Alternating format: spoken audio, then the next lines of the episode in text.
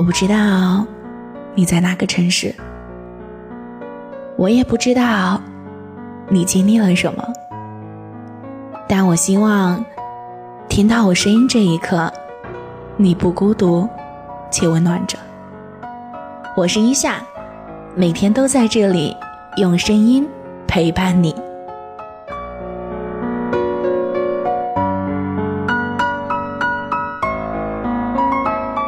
人性到底是善还是恶，其实并不重要。重要的是，我们永远拥有善良的勇气。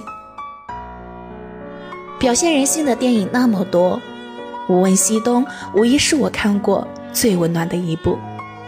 影片横跨百年，多时空交叉叙事。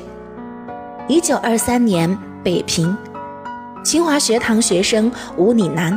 在听到泰戈尔演讲“不要忘记你们的真心和真性”之后，开始对生命的意义进行思索，终于放下完全不适于自己的石科，转去学了文。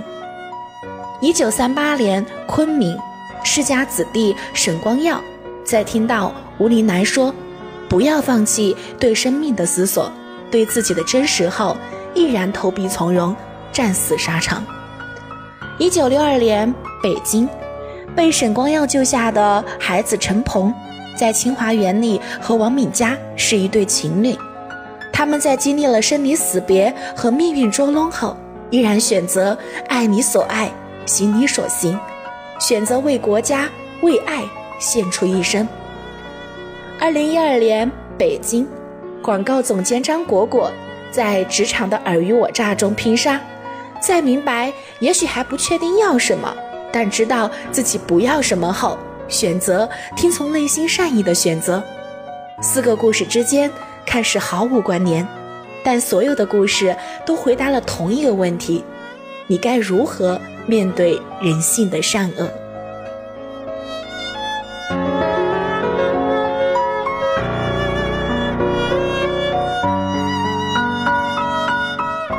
电影中。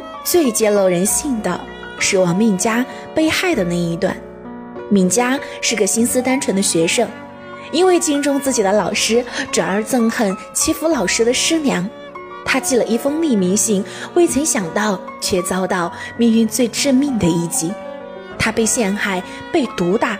原本静静的同学高高举起了板凳，平素不相识的人恨不得个个上去踹一脚。没有人在意事情的真相是什么，在雪崩时，没有一片雪花会认为自己有过错。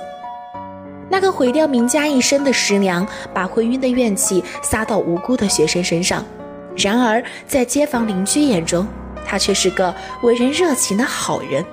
他的爱情有过温存，如今冷如冰窖。心如枯槁的他，最终跳井而死。敏佳的老师毫无疑问是一位好老师，但却是一个当代陈世美。他在妻子的供养下完成了血眼，之后又嫌弃他，想要抛弃他。在数十年如一日的婚姻中，只给予他冰冷和歧视。妻子孤僻极端性格的形成，难道跟他一点关系都没有吗？知道真相的理想，因为个人的前途选择出卖他。批斗台上，敏佳被人肆意辱骂，拳脚相向；而在一墙之外，理想正发表着医疗吃边的演讲，慷慨激昂。就这样一个背信弃义的小人，在后来支边的过程中遇到险境，毅然把活的希望留给了队友，自己独自赴死。当我们拷问人性时，我们该如何来下定论？敏家的老师对妻子进行十几年的冷暴力，他是否还能算是一个好人？刘淑芬绝望地跳下院子里的那口井，我们是否还忍心臭骂他是刽子手？你想把自己的生命换给了别人，我们是否还会指责他是个背信弃义的小人？还有那些落井下石的陌生人，他们也都是被时代车轮碾压的个人悲剧。丧心病狂和温暖人心，有可能出现在同一个人身上，我们很难去说一个人是好人还是坏人。拥有善意或拥有邪恶，似乎就在一念之间。电影中，闵佳遭到残忍迫害，九死一生。陈鹏挖出满脸是血的爱人时，发誓要护他周全。可在组织需要时，依旧选择大我，放下小我，奔赴一线。观影的时候，旁边有人哭了。怎么会有人善良的这么傻？是啊，这世上总有那样的人，他们即使遭遇了人性的邪恶，依然会去选择善良。他们忠于自己的内心，做出坚持初心的选择，看似只是为了自己，但它会像蝴蝶效应一样，一点点传递下去，最终慢慢的影响整个社会。正如影片中吴宁南的勇敢影响了沈光耀，沈光耀的善良帮助了陈鹏，陈鹏用他的真诚感动了张果果，最后张果果又将自己的善意传递给了那四个孩子。人性会有邪恶的一面，我们本不想接受这个说法，但我们身边总是不乏这样的事件。近日，湖南长沙市天心区一只疑似无主金毛犬接连咬伤路人，在没找到狗主人、未配备麻醉枪的情况下，为防止伤害更多人，民警用木棒将狗扑杀。然而，民警的这一正常执法行为却被一些人说成是长沙芙蓉路一金毛狗被民警活活折磨几个小时致死。并在网络上施以残忍、暴力等道德批判，更有甚者还掀起了人肉执法民警的活动。他们贴出该民警的个人信息，公开煽动严惩执法民警。民警护卫了百姓的安全，却遭到诋毁和人肉，那些键盘侠的底线在哪？二零一七年九月二十三日，上海市第一人民医院。宝山分院接诊了一名五十四岁的病人，当时因家属称没足够的钱，医院考虑病人病情危重，给予办理欠费入院。由于抢救及时，病人脱离了危险。然而就在两天后，这名患者的儿子却向医护人员讨要患者的衣物和两千元钱。所幸医院的高清摄像头记录下了一切。不仅两千元一说，子虚乌有，而且医务人员明明已在接诊当天将衣物还给了一起送走的陪同者。医生秉着一颗人心救人，却遭到如此无赖的勒索，被救家属的良知在哪？人性充满邪恶，这一点我不否认，但是不代表我们就要因为别人的邪恶而放弃自己的善良。在这个喧嚣的世界里，我们该如何去以人性的美与丑、善与假相对？人性本善还是人性本恶的争论进行了几千年，人性到底是充满善意还是充满邪恶？我想，在片中，时任清华校长给出了最温暖的答案。他告诉迷茫中的吴宁南，要听从自己心里的真实。真实是什么？真实就是你内心最想坚守的东西，那份你最初的善意，它不会因为你遭遇了人性的邪恶就被泯灭，永远在你心底最深处的地方。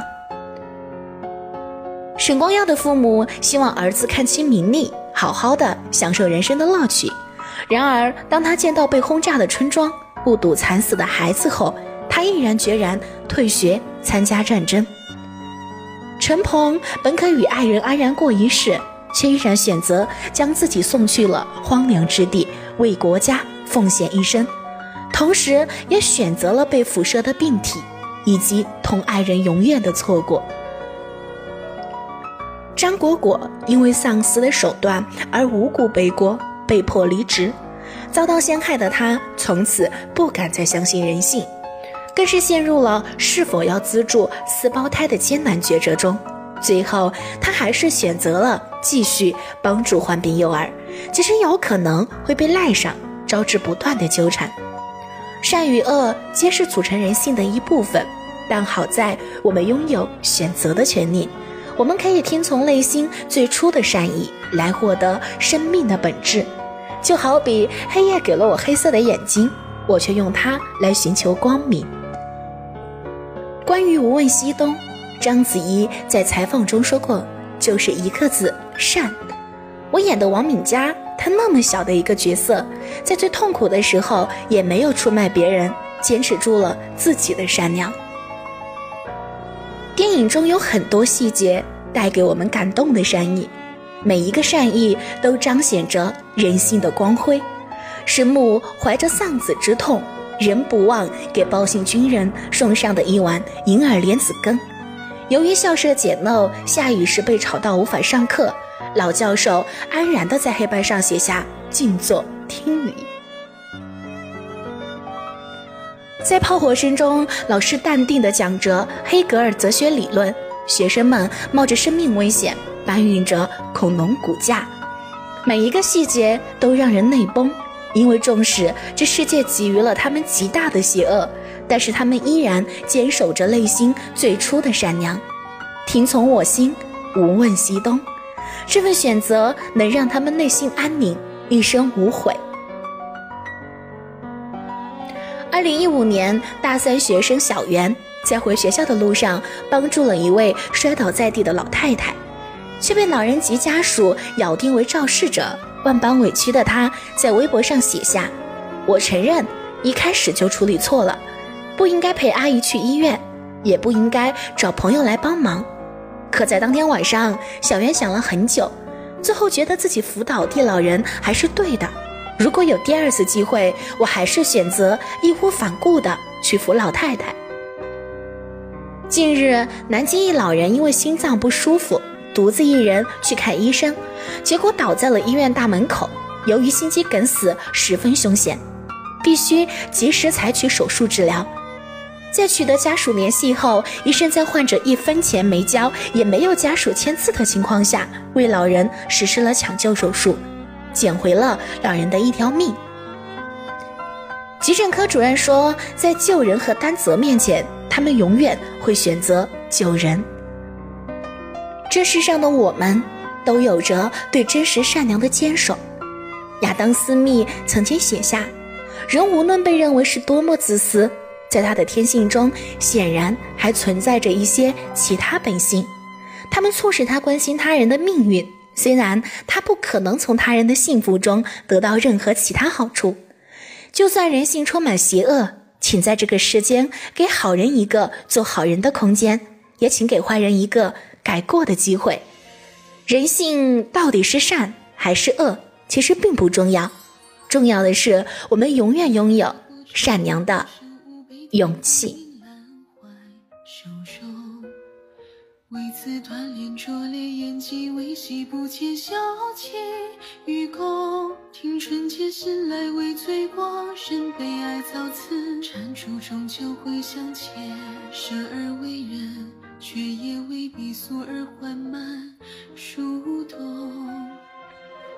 半夜细谈求绝，又是我对人类最后求爱。是个人罪与发纷，反倒如心切般恍恍然，落入在浮于大众，一边吃内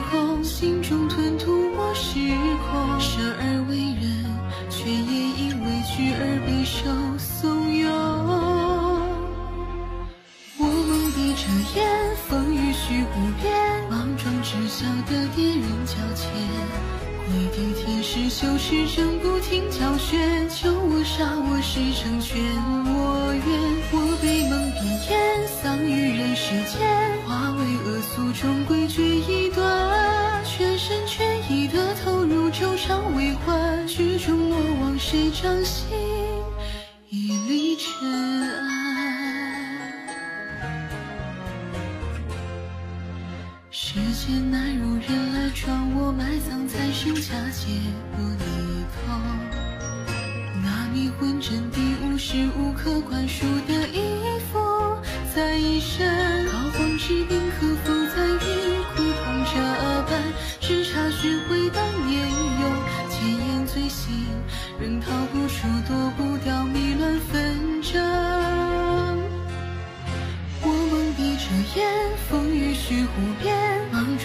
笑的敌人交浅。回敌口白尊严，正不停教训。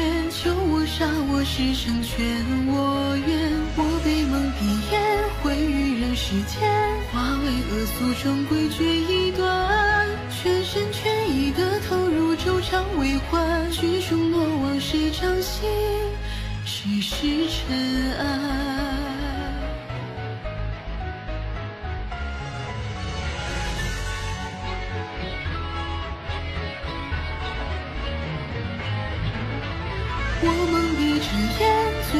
醉于绮梦边，错换隔路小人物翩翩。如此大白台，半生更成